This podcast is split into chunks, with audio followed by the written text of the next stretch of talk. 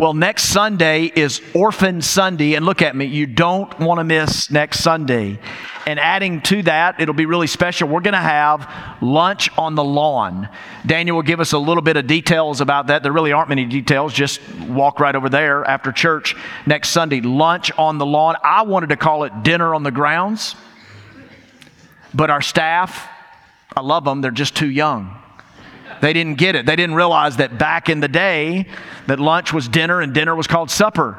I tried to explain, but again, they're just too young to understand. So Dinner on the grounds, lunch on the lawn. We hope you'll join us next Sunday for Orphan Sunday. Very special day. I think it'll be powerful for us. This morning, uh, might be a little different. I don't want to be a preacher slinging a sermon at you as much as a pastor uh, sharing a talk and in some ways really sharing my heart. And so this message, look, usually uh, always we have verses on the screen, and almost always we have you turn in your Bibles too, and sometimes we have you stand and read it aloud with us, something, some variation of that. But today is it's a talk, and I want you to, to relax. If you want to take notes or maybe even take a picture of the screen or something that you want to capture, that's fine. But the sermon is going to be posted uh, here in about 40 minutes online, and as well as a discussion guide for groups and personal reflection. So some of these the truths that you hear, some of the passages will be included in that, most of them anyway. But I'd love to have your undivided attention and your openness to what God might have for you today. So here, here's the title of this talk Five Things I Hope for You. If we were having lunch or coffee or just sitting down one on one, I would want to convey these five things to you. And now here we are, gathered together, so I get to share them. The first is this I hope you have a problem, a God size problem. It's been said that small souls are occupied by petty problems. A shriveled, shrinking, small soul is occupied by petty problems. You believe that's true? How can I be successful? How can I be popular? How can I be secure and comfortable? How can I reduce the appearance of fine lines and wrinkles? How can I worry about me? But this, you see, my hope for you is that God would give you a God sized problem. If you don't have one, your problem is that you don't have a problem. I want you to know this. I want you to I want you to open your mind to encompass this very idea that when God does a work, he gives somebody a problem. When God does a work, he gives somebody a problem. Moses can't stand that the Israelites are in Egyptian slavery and captivity. David can't stand that a big old bully, before they gave public service announcements about bullying, he can't stand that Goliath is taunting the, the people and intimidating them. Esther can't stand this genocide that could very well take place. Nehemiah is a man whose heart broke for a people, for his own people. I don't know if you're familiar with the story of Nehemiah. Years ago, it was a sermon series here. It's a great study in leadership. Even if you're not a person of faith or a believer, it's just a great uh, part of history. And Nehemiah, this, this occurred when the Persians had conquered the Babylonians who had conquered the Assyrians. And Nehemiah was away about 100 plus miles from Jerusalem, and he got some news about the walls of Jerusalem being in disrepair, about them being ruined. ruined. And that's a big deal back then. There's a, a family lives not far from here, right here on Old Canton, just probably a few hundred yards from the church. I've noticed a couple of times the last five or six years that a wall outside their home has imploded. It's fallen down, at least part of it. And, you know, they call their insurance company. Nationwide is on your side, and they show up, and it's fixed in, in a few days. And it's probably a pesky, a pesky situation. It's, it's a problem, certainly for them, but it's not a big deal in our day for certain walls to be knocked down. But back in this period of history, a wall meant your security, a wall meant safety for your family, a wall meant you didn't have to hide the wife or the kids that you had protection. But Nehemiah hears that something's up. Nehemiah, his occupation, you know what it was? He was a cupbearer for the king. Do you know what a cupbearer did back in those days? Some of you know this. You've studied this. A cupbearer tasted the king, in his case, the Persian king's food and drink to make sure what? That it didn't have poison. I, have imagined this. Nehemiah would come home from work every day. I mean, that was his that was his job to taste the king's food and drink. And I bet his wife just stopped asking him, "Honey, how was your how was your work today?" He's like, "I'm here. There was no poison. Everything's good." Makes you wonder how they did his mid year and end of the year reviews. That's what he did. And Nehemiah was hanging out in the lap of luxury, Persian luxury, wearing the finest clothes, riding in the finest chariots, and he could have forgotten where he's from. Ever heard that expression before? It's, it's, in, it's in us in our country today. Have you, you gotten big? Have you, you, have you arrived? All right, you're not successful if you don't remember where you came from, if you're not able to give back. And so Nehemiah's heart is broken. And history tells us that with his broken heart, he wept, he mourned, he fasted, and he prayed. And I don't know if it's too early in this talk to ask you that question. When is the last time you've wept or mourned and fasted and prayed for a problem not your own? Now, we cry, don't we? We cry at movies, especially dog movies. We cry at weddings. We cry when children are born. We cry when children leave home. We cry when children come back home. We cry over things. I, I don't want to get in trouble saying this, but we had one of our staff members this week that was uh, in jury duty. This person was on a jury of a capital case, and I talked with this staff person. They can't tell you anything, right? But I, I, I, asked, I didn't get any information, but I asked, was it emotional? Were there tears? And you can only imagine if any of you follow this heartbreaking news from this sin stained world that we live in. But we cry, but when's the last time you cried, wept, mourned, fasted, and prayed for a problem that's not your own? A shrinking soul is concerned about petty problems. When God does a work, he taps someone, a man or woman, on the shoulder and says, Here's a problem. The solution is out there, but here's a problem. Can I tell you this morning? This is my hope for you that you would have a God sized problem. You cannot follow Jesus in this world without tackling a problem. In Luke 4, Jesus came. He was a boy and he went to the synagogue. It says that it was his custom. Dr. Luke, the physician, in writing his gospel account of Jesus, said that it was his custom on the Sabbath that he would go to the synagogue. And this particular time, as a young boy, he unrolled the scroll, the parchments of Scripture, and he read from Isaiah, I have been anointed by the Spirit of God. The Spirit of God is upon me to do what? Anybody know? To preach the good news to the poor, the recovery of sight to the blind, freedom for prisoners, those who are oppressed to be released. We can get an idea of his life and his teachings. But looking at what broke his heart, and what if you and I moved away from the smallness of our own world. And God broke our hearts for a problem that's in the world. That's what it means to follow Jesus. When I was in college, I heard a man speak at a Christmas conference and with a campus ministry. I was with a thousand plus in a ballroom, and he read from Matthew 9, where Jesus had compassion on the crowd as, as sheep without a shepherd, and they were helpless. And it says that this moving that he had, the seeing and the moving and the compassion that he had, we were asked the question what if we saw as Jesus saw? What if we felt as Jesus felt? What if we did as Jesus did? My hope for you today is that you would have a God size problem. My second hope for you today is that in a world of givers and takers and other kinds of lovers, I hope that you will be a giver. Have you noticed that we live in this world where people are so quick to take and tear down?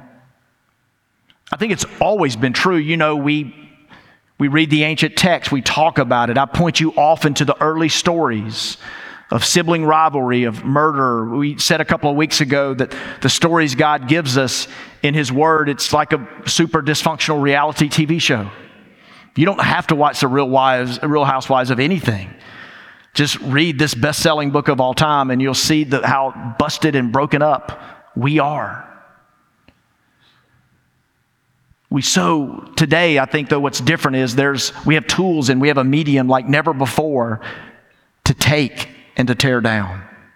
So, my challenge for you, my hope in a world of givers, takers, and other kinds of lovers, my hope is that you will be a giver, a giver of love. And I want you to think for a moment with me. I want you to think about love in this regard, giving back and building up. In a world that's taking and tearing down, think about giving back and think about building up. There's a lot of uh, duos, dynamic duos in Scripture.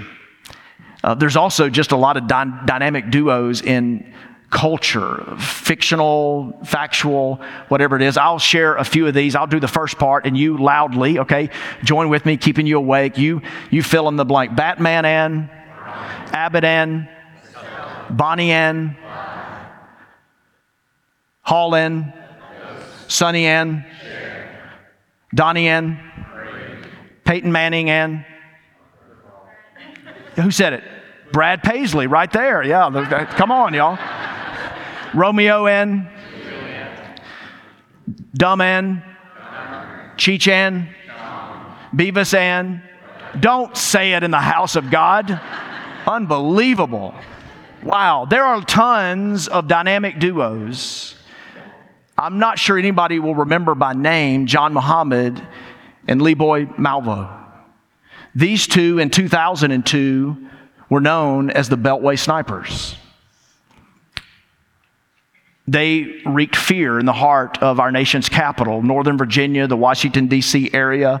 Any of you remember this where people were pumping gas and um, a sniper took them out? I remember the day that a child was killed by a long range sniper. That this man or this boy took him out from hundreds of yards away with a powerful rifle and a scope. I remember the law enforcement official. We had one sitting down front in the 9:30 service, but I remember the law enforcement official in particular who gathered the media that day and was weeping. And we live in a world that takes and tears down. I remember people criticizing this law enforcement official. He shouldn't get emotional when they're looking for the killers. But a child had been taken out, and this guy was moved by it. But this duo was not dynamic, they were dastardly, demonic even. And what we learned in this story is that there was an 18 year old boy, that was Lee Boyd Malvo. He was an 18 year old boy, didn't have a father, didn't really have a mother. And when you don't have a father, you don't have a mother, you're looking for somebody, you're looking for a mentor, aren't you? You're looking for somebody that will give you acceptance. There is in all of us a father hunger, all of us. There is all of us a longing to be loved and accepted. And that's what happened with this duo is that this older man mentored this young man in rage and anger and ultimately in killing. Duos i think of a duo in scripture. I think of a man named paul who was a murderer and a blasphemer. He was a persecutor and then god does what god can do only God can do. He got a hold of his life. And this man, his heart softened, and he thought instead of taking and tearing down, I want to give back and I want to build up.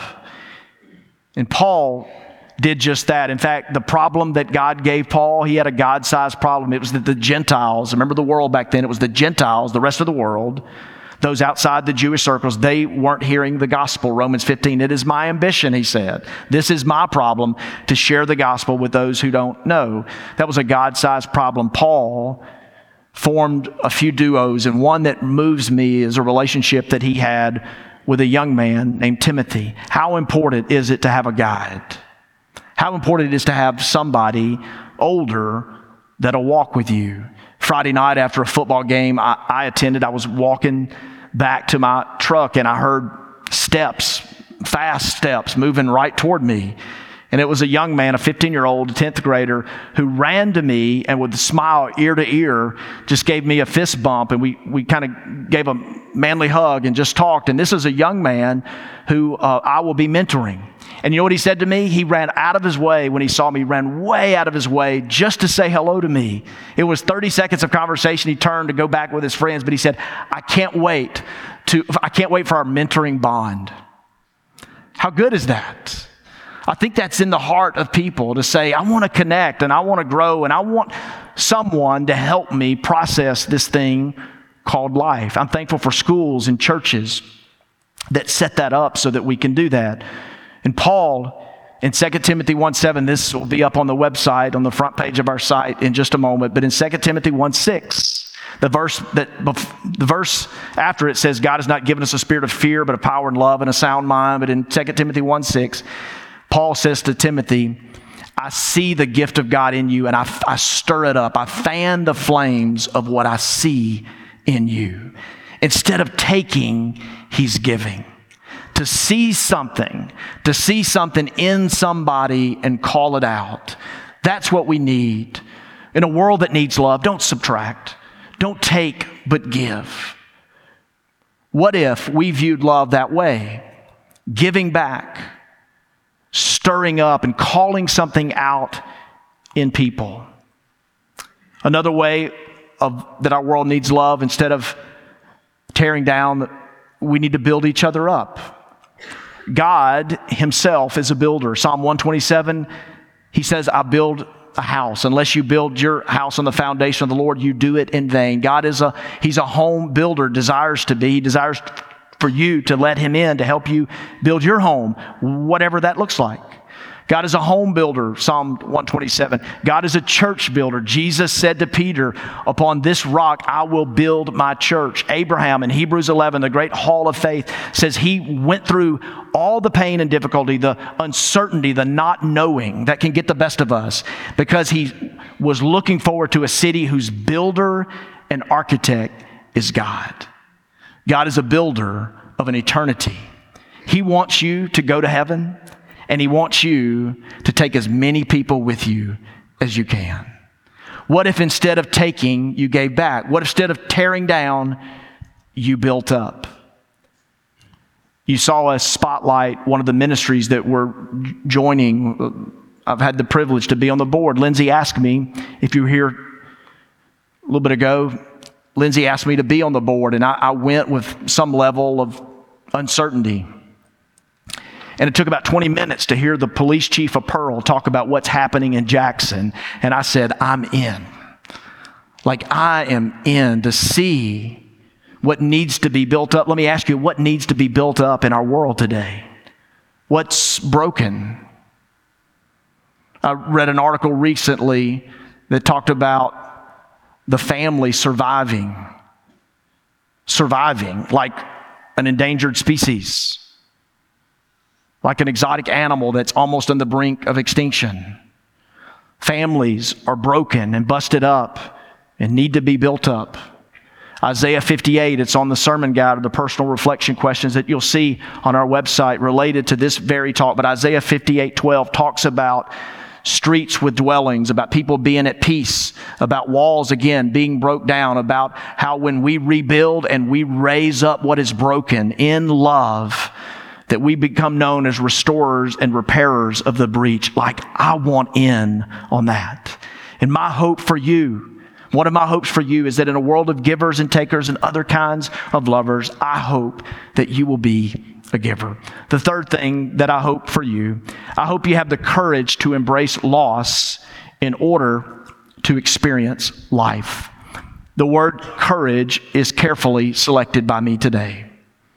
I hope you have the courage to experience loss, embrace loss so that you can experience life. I want to give you two words today in regard to loss because nobody likes to lose. The first word is the word pruning. The second word is the word pausing.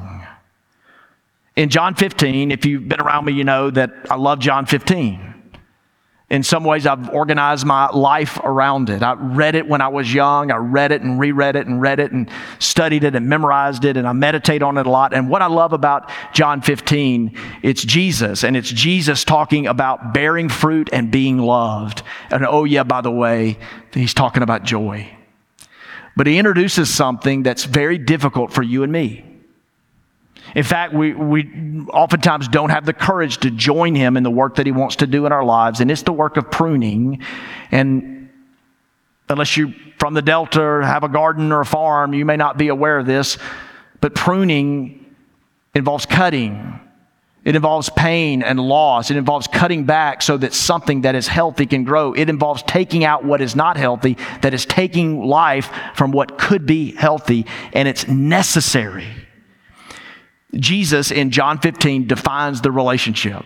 That's important in a relationship, isn't it? If you're sitting next to someone and it's kind of murky and you're not really sure where the relationship stands, that's kind of tough. But if you define a relationship, you can move forward with conviction and with clarity. In John 15, Jesus defines the relationship and he says, I am the vine and you are the branches. And can I tell you that a, there's a couple of things that a branch can't do? A branch can't control the elements, and a branch can't survive on its own. And that's us, that's you. That's our need. And Jesus says, What you need to do, I have one thing for you to do stay, abide. But how hard is that for us? Jesus says that God is the gardener, and the gardener needs to prune. Things need to be cut out so that you can grow. What might that be in your life? Look, pruning seems cruel and careless.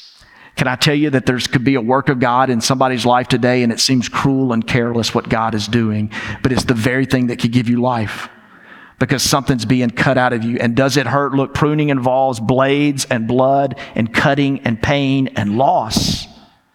But in the end, if we can embrace the loss and join Him in the work, have the courage to do so, then that's when growth and that's when life can happen. What pruning work is He doing? Can I tell you, just looking at culture, studying it and knowing us and our tendencies, for some of us, what needs to be pruned is the excessive activity of life.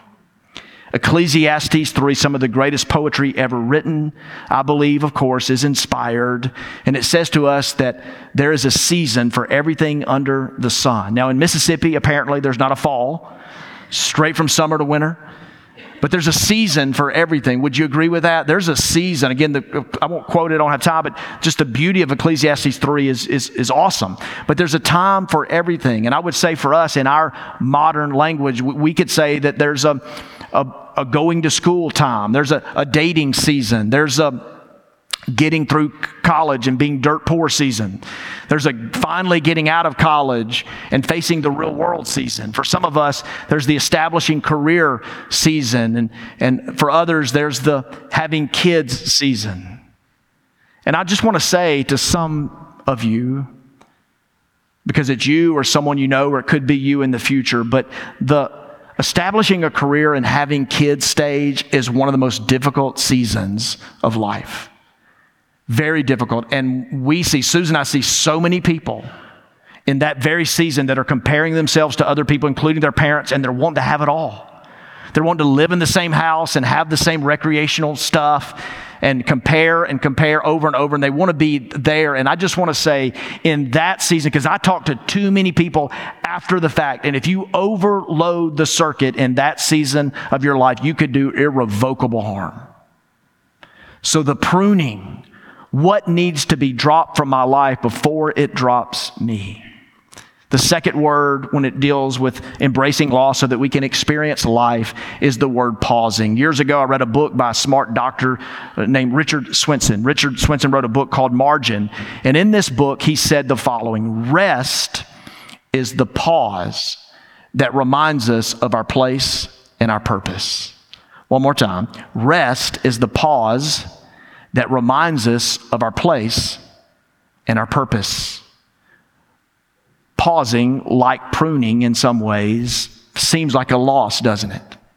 Because we're not striving, we're not seeking to achieve or accomplish, we're just, we've stopped. Show you a picture, simple picture. It's a chair.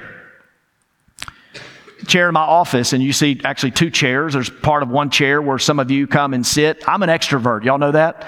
I love people and I love conversation, and it's more natural for me to have someone else sitting in that chair. But I relish the times when I'm in that chair, when I learn that rest is the pause that reminds me of my place and my purpose. My birthday was a couple of weeks ago on a Wednesday night. We have small group on Wednesday night, so that means my small group had to say happy birthday and have gifts and stuff for me. And they had cards and a cake and sang a song off key. And then they gave me part of their gift was some balloons. And then they had a little sign, a flashy blue sign that said, I'm kind of a big deal. And they're mocking me, of course. But I have that in my office. But I've sat in that chair, and a couple of times the last week or so, I've looked at that and smiled and thought of them. But I've also thought, you know, I'm not a big deal. And when I rest, and only when I rest, because if you notice that if you don't work, you can't rest, and if you don't rest, you can't really work. But when I rest, I'm reminded of my place. And I'm reminded of my purpose. And I just want to say, I told the earlier group this at 9:30. Listen, conviction of sin in your life cannot take place at 90 miles per hour. Having the courage to make a change with your character and the promises that you've made and broken cannot happen at warp speed. Relationships get bumped and bruised when you're going 90 to nothing. You and I are created this way. We say it often here, probably not enough, but there's three places, three environments, three spaces that God calls us to. The row, you're here today, you're in a row. And the circles, when we circle up with others to love one another, pray for one another, study, learn, heal together, share life together, that's the circle. But we also need the chair. And I tell you, when I miss time in the chair, I'm less of who God desires me to be. My wife knows it, my kids know it, the staff know it. Maybe some of you know it, but when I'm here, I pause, and in that pausing, I drink in His Word. I let Him do business with me. I'm reminded that I'm not a big deal, that I need Him to work in me. And in this chair, I'm convicted of sin in my life. And in this chair, I marvel at God's wisdom and how what Jesus said about my life and yours is always the best. The fourth thing that I wish for you is I hope you experience the freedom of giving generously, saving wisely, and living simply. There are two kinds of people when it comes to money, generally speaking. There are spenders and savers. How many of you, your tendency is to spend? Raise your hand. We had a lot of proud people, uh, secretive people. Raise your hand if you're a spender. How many of you raise your hand if you're a saver, if you're more frugal and tight? Okay. Invariably, a saver and a spender will meet and get married. That's one of the reasons divorce rate is so high. A couple, husband and wife, are at Walmart and they're shopping, and the guy throws in a case of Budweiser. It only costs $10. He throws it in the shopping cart at Walmart. They call it a buggy. He throws in the buggy. She says, What is that? He said, Case of Budweiser, $10. She says, Put it back. A couple aisles over, she puts a little small jar of face cream in it. He says, What's that? She says, Face cream, $20 he's struggling. And she says, It makes me look so beautiful. He said, So does the Budweiser, and it's half the price. there are savers and there are spenders among us. And here's the tendency for all of us the tendency for us is just to live, live, live. Translation spin, spin, spin. But can I tell you from the beginning that God uh, created a fundamental concept called tithing, which is a literal number. It's not a legalistic, it's not a legalistic endeavor, but it's a literal number, and it's a number 10. And here's what I have found that it's better, hear my heart, it's better to give, save, and live than live, live, live, spend, spend, spend. And I want to invite you, hear my heart, I want to invite you to experience the freedom that I know in this regard. Paul from Tarsus, Priscilla and Aquila from Italy, Apollos from Egypt, all came from different continents and they converged in a place called Corinth. And they talked about the impoverished needs of the world and how in 1 Corinthians you can read chapter 8 and chapter 9 and verse 16, see some of the fruit of it, see some of the teaching. But they said essentially that everybody needs to give and everybody's gift is needed. And I started to think, what if God got a hold of us? That some of you who've never given before would give for the first time. That some of you who give sporadically, not, not going on a number, not trusting what God says, but just kind of throwing some stuff in there when you feel like it, when you have some left over. When do you ever have any left over? We never do. That's why we give, save, spend, live. That one of the thoughts there for the church, and I want to invite us to be that church, is that we would excel in the grace of giving. I wonder do you have a plan to ever be a giver? You may say, someday, I got to get some things paid off and squared away. Someday, which, by the way, is a code word for never. Do you have a plan? And I would just say, in love, why would you neglect something so important at the heart of Jesus? What would it look like? Imagine, imagine what could happen here if God got a hold of us. And my heart is for you. I say this often. It's not at the core of it what we want from you, it's what we want for you to join us in a journey of generosity. I don't know if God has this word for any of you. Maybe they were all at the earlier service, but some of you, you have been excelling in the grace of giving. You are a tither and you've been a tither. I've been a tither since I was a boy. But look, for you, it's not, it doesn't mean stop there. You could give sacrificially to kingdom work. And I hope that you experience the freedom of being able to do that. And if you're drowning in debt, we talked about this at staff meeting uh, only a week or so ago. We want to help you soon with principles, biblical principles of stewardship. And can I tell you, it is so freeing. I hope that for you. And the final thing that I hope for you, number five, is that I hope you find the power that's greater than your weakness. Years ago, I was in Wyoming, Cheyenne, Wyoming. Garth Brooks wrote a song about it, George Strait too. There was a, uh, it's called Frontier Days, and I had an opportunity because I was enticed by an operator to hop on a mechanical bull. He said, in his big old cowboy hat, you know, spitting tobacco out the side of his mouth. Say, hey, it's, it's more fun if you ride. Ain't much fun if you're just watching. So that, of course, was a challenge to me. So I get on this bull. And a few seconds into this mechanical bull ride, I'm like hanging off the side. My arms are flailing. I'm crying for my mom. A real bad look for a guy in his early 30s. Just a bad look all around.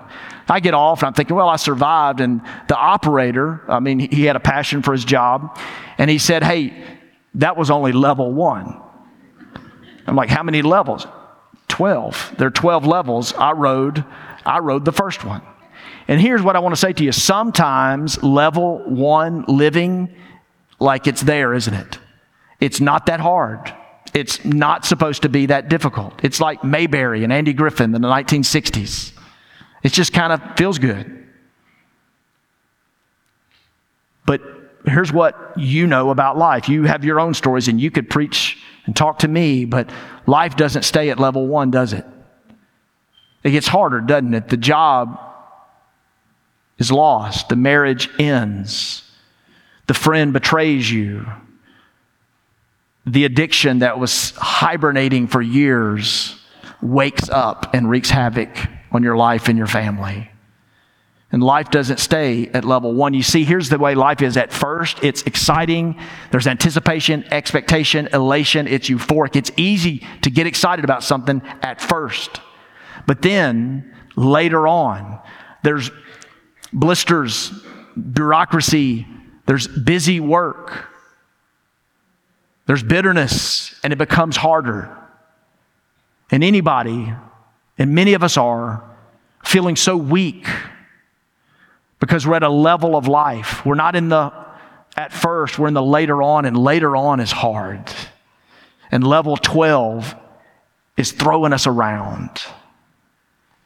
And I pray that you find that God's power is greater than your weakness. Real quick, and I'm going to close. 1 John 3:20 says, Our hearts condemn us, but Jesus is greater than our hearts. He knows everything. One more time. Our hearts condemn us. Jesus is greater than our hearts, and He knows everything. If today you are where I have been so many times, and the internal condemnation is getting the best of you, and you're weak and anemic and impotent because of it, I want to say that His power is greater, and He does know everything. He knows what's next, and He ultimately knows what you need. These are my hopes for you. All five together. I hope you have a God sized problem. In a world of givers and takers and other kind of lovers, I hope you'll be a giver. Hope you have the courage to embrace loss in order to experience life. I hope you experience the freedom of giving generously, saving wisely, and living, living simply. And I hope you find the power that's greater than your weakness. Let's pray together.